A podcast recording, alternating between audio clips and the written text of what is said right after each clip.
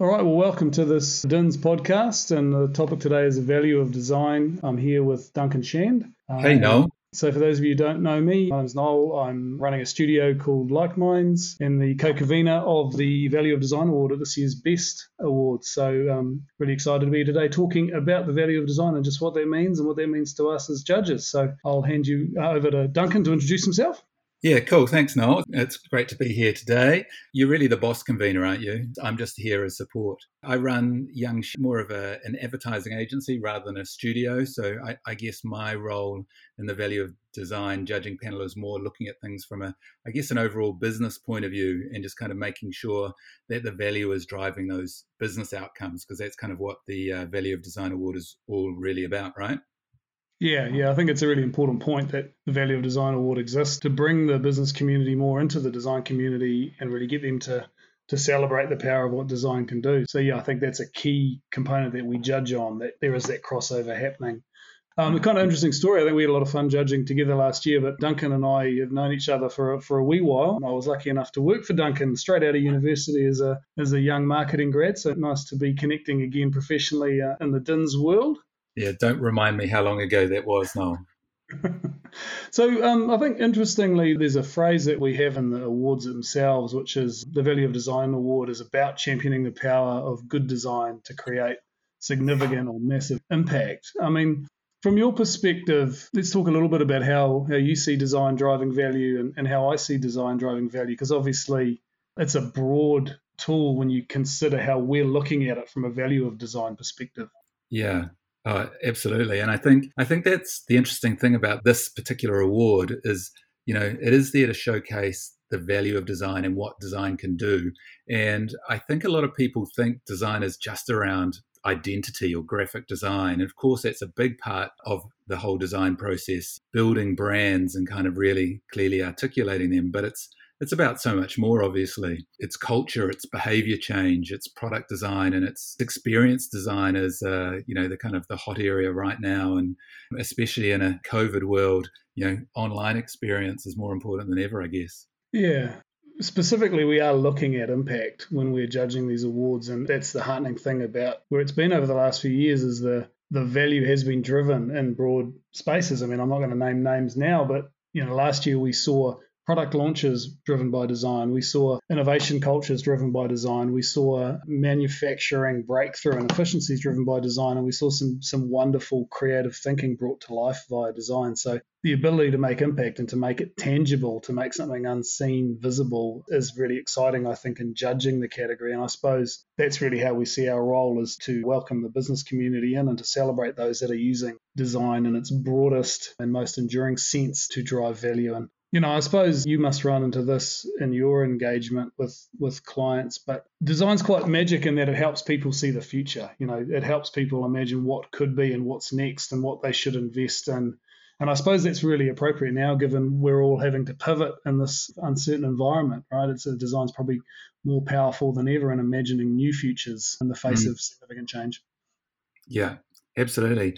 I think that point of understanding the future and getting clients to understand what is possible. And I think that imagination or that curiosity and that ability to kind of draw that out and make that intangible feel more real is probably a huge factor in getting people to shift and understand why they need to make change and why they need to invest in a, a more design led process. What sort of stuff do you run into in your kind of world around people understanding that? You know, often we've we've talked about it in preparing for this interview that clients often see it as the end of the process. What sort of things have you run into, or how do you kind of get around that when you're trying to get your clients to think a bit bigger about what could be? Yeah, absolutely. It's that tricky beginning of a process that's really important to kind of get right. I think clients often have a vision of the end of the process, and that's kind of often the brief. We want to make this or we want to redesign that. And it's trying to keep that conversation as open as you can for as long as you can and getting the agreement to explore their business or their world a little bit first to make sure that you are actually spending the time on the right thing. You know, I think that's really important. I think the more you can do that and the more you can keep that conversation open, explore broader alternatives, the more likely you are to kind of find something, you know, to find that step change or to find something that is different versus just a variation or an iteration or a small incremental design solution. It's getting that ability to kind of do that strategic, future focused, curious kind of mindset work at the beginning. That's really important. Yeah, we had this debate last year around the table, but design's ability to architect the steps to a vision is is really powerful, and so it makes sense that then getting a, a really powerful future focused vision at the start of a project to then architect those steps to get agreement on that really makes the road a lot clearer. And I think last year, I mean, we talked a bit around the, the judging table about both Les Mills International and Allbirds being wonderful yeah. examples of significant future focused vision, whether it be a global fitness system whether it be a rethinking the, the design of a shoe to be from day dot much more environmentally aware through the supply chain. I think those visions were very well architected by design skill and led yeah. to the power of those two entries last year, didn't they? Yeah, absolutely. In the case of Allbirds, you know, it's a very integrated solution. It's not just a shoe, is it? It's the whole methodology or the whole a philosophical approach. It's that true sustainable drive, right from sourcing the wool from the farm for the shoe and, and doing everything in a very environmental way, which is really impressive. Yeah, we often say in, in the industry, design's a good idea, but that notion of an end state and a way and a, a creative thought, a strategic thought that can govern that clarity is, is really important. And I think it's kind of a flip side to vision, isn't it? It's nice to know what the end looks like, but it's even better to have a guardrail or a custodian or an inspirer on the way through around a creative concept. So I think when we're judging, we're often looking for that direct translation of a vision to an organizing yeah. thought to empiric results that show that that's working, you know? Yeah, absolutely. I mean, I think once you've got that clear vision and you've got a the articulation of a brand, and you've got kind of got principles and those guide rails, then the executional elements become uh, so much easier, whether you're moving into communications or product design or online experience. You kind of know where you're going and what you're doing. You've got to set it up with that vision at the beginning of the process. You know, and I suppose the interesting thing when you get into culture, it's a cute phrase, but the line between cult and culture is quite fine sometimes. And if you overly design culture, obviously it doesn't work because it's an authentic thing. But equally, in the case last year, springboarding from the guys at Z Energy, but they definitely use some design skill sets or processes to help foster a culture of innovation across their whole business rather than it being a job of a few. They really, I think, were a good example of using it to try and inspire a whole organization to think about the future. So I suppose you know, I think it'll be really great to see more cultural design kind of stories of success come through to the, to the team each year at, at the Value of Design Award, wouldn't it? Yeah, absolutely. I mean, I think the culture kind of moves into behavior change. Um, so, you know, this isn't necessarily just about products and graphic design and, you know, everything else, but how do we actually move people from one set of beliefs to be able to do other things as well? So, you know, I think that idea of culture, that could be an internal culture, it could be the wider culture. It just depends on how big you want the framework to be, doesn't it? Let's talk about advertising, not too specifically, but you know, we've had a few more comsy type projects come through across our table as judges and you know there's a lot of debate about that last year but i think any kind of cause and effect method and result as long as it generates true progress, true impact that you can prove. I think, you know, we have to really consider that. And I think there's been some wonderful examples of models more in that traditional com space and product launch space that, you know, you couldn't argue they haven't changed a category significantly recently. And it's a really valid way to generate value via design. It's not yeah. a fashionable version of design to some in, in, our industry, but I think it's our job in, in this uh, award to be more open minded in that. Well, I think there's a blurring between advertising and almost brand and purpose a lot these days. I think, you know, if you've got a really strong vision. That might almost be a part of that, might be a really strong purpose in terms of how you want to approach the world or the impact you want to make on the world. I mean, that comes through very strongly in a brand like Allbirds, right? In terms of their philosophical approach. And so I think that comes through in the comms work that they do, for instance, as well. People get it. And that's a good thing. I think maybe a couple of the examples you're thinking of, Noel, is where it's more of a flippant piece of advertising or a little bit of a gimmick to do something interesting rather than being true to that brand and authentic and really grounded in that brand's values and beliefs and vision about what they do beautiful segue into I think one of our other key criteria in judging the award is enduring creation of value over time, generally yeah. multiple years. You know, we don't often award one-off kind of one year, one cycle wonders. You tend to, if you look back over the years at what's been awarded in the Value of Design or the Best Effect Award in its previous incarnation, it's always been, you know, it takes time to do this well because it is often big things, culture changes, significant kind of business pivots. So I think yeah. that's a really key criteria, isn't it? It's an enduring commitment to doing things deliberately this way in a designed fashion to, you know, keep your eyes on the prize and stay committed to to that result.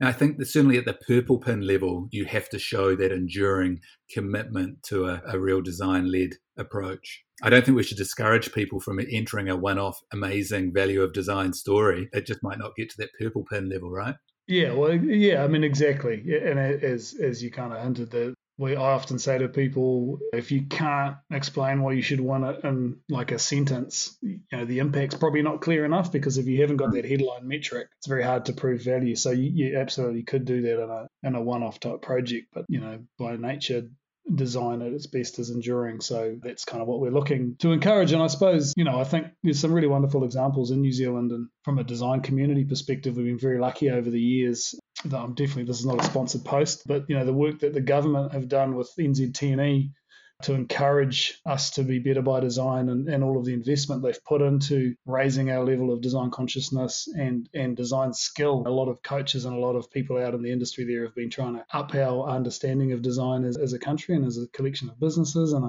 you know, I think we see that coming through with a lot of these clients. I know a lot of them have been through those processes. So I think we kind of get that. It is a more systemic skill set to use.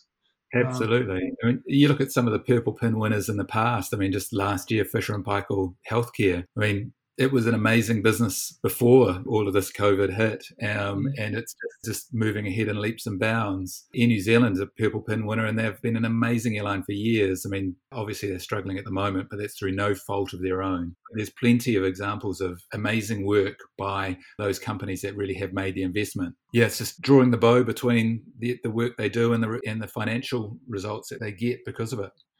I'd kind of like to talk a little bit about our hope for this year. We obviously it's uh, the the awards of the entries have closed and we haven't seen anything yet, but we will soon, no doubt.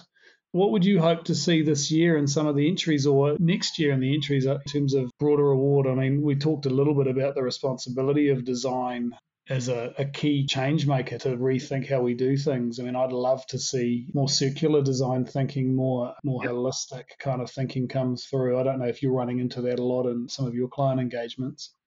Yeah, I'm on the same same wagon with that one. I mean, I, I think businesses that have, have a really strong purpose about what they do, they're committed to making an impact, not just to their bottom line, but for their team, for their staff, for their the broader community, for the environment. You know, that whole systems thinking, I think, is is really important, and I think consumers are really looking for that now. And I think the more businesses and more brands, especially from New Zealand, that get on that path, the better. That's definitely something that we should be hoping to see.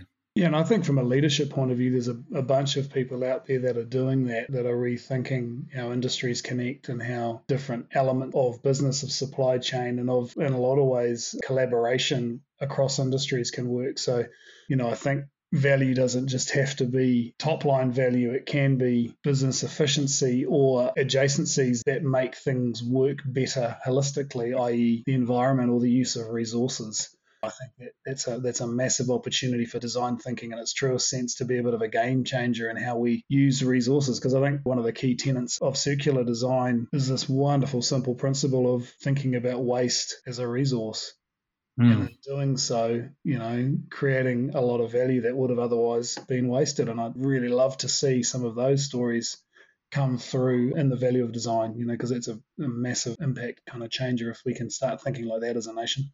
Totally. I mean, we're both sitting here at home doing this recording remotely without having to drive into the office. So I think it's moments like these when you realize the impact that general activity has on the on our pollution and uh, on the environment and everything else. So more of that smart thinking is good for everyone. Yeah. No, that's great. Well, look, we'll keep our chat short and sweet. We've just about hit the 20 minute mark, so I think that was our target, Duncan. So um, I'd like to thank DINZ for the opportunity to have a bit of a chat about the Value of Design Award on this on this podcast, and you know, really excited to to the judge. Look forward to the judging in September with you, Duncan, and um, yeah, excited to see what this year's crop of award entries bring for us yeah, hopefully we see some some great examples of New Zealand businesses making a real impact. That's what we want. Yeah, we sure do. We'll sign off there. And as I say, thanks to Kathy and the team at DINZ for the opportunity. Sounds good. Thanks, Noel. Thanks, Duncan. See you soon.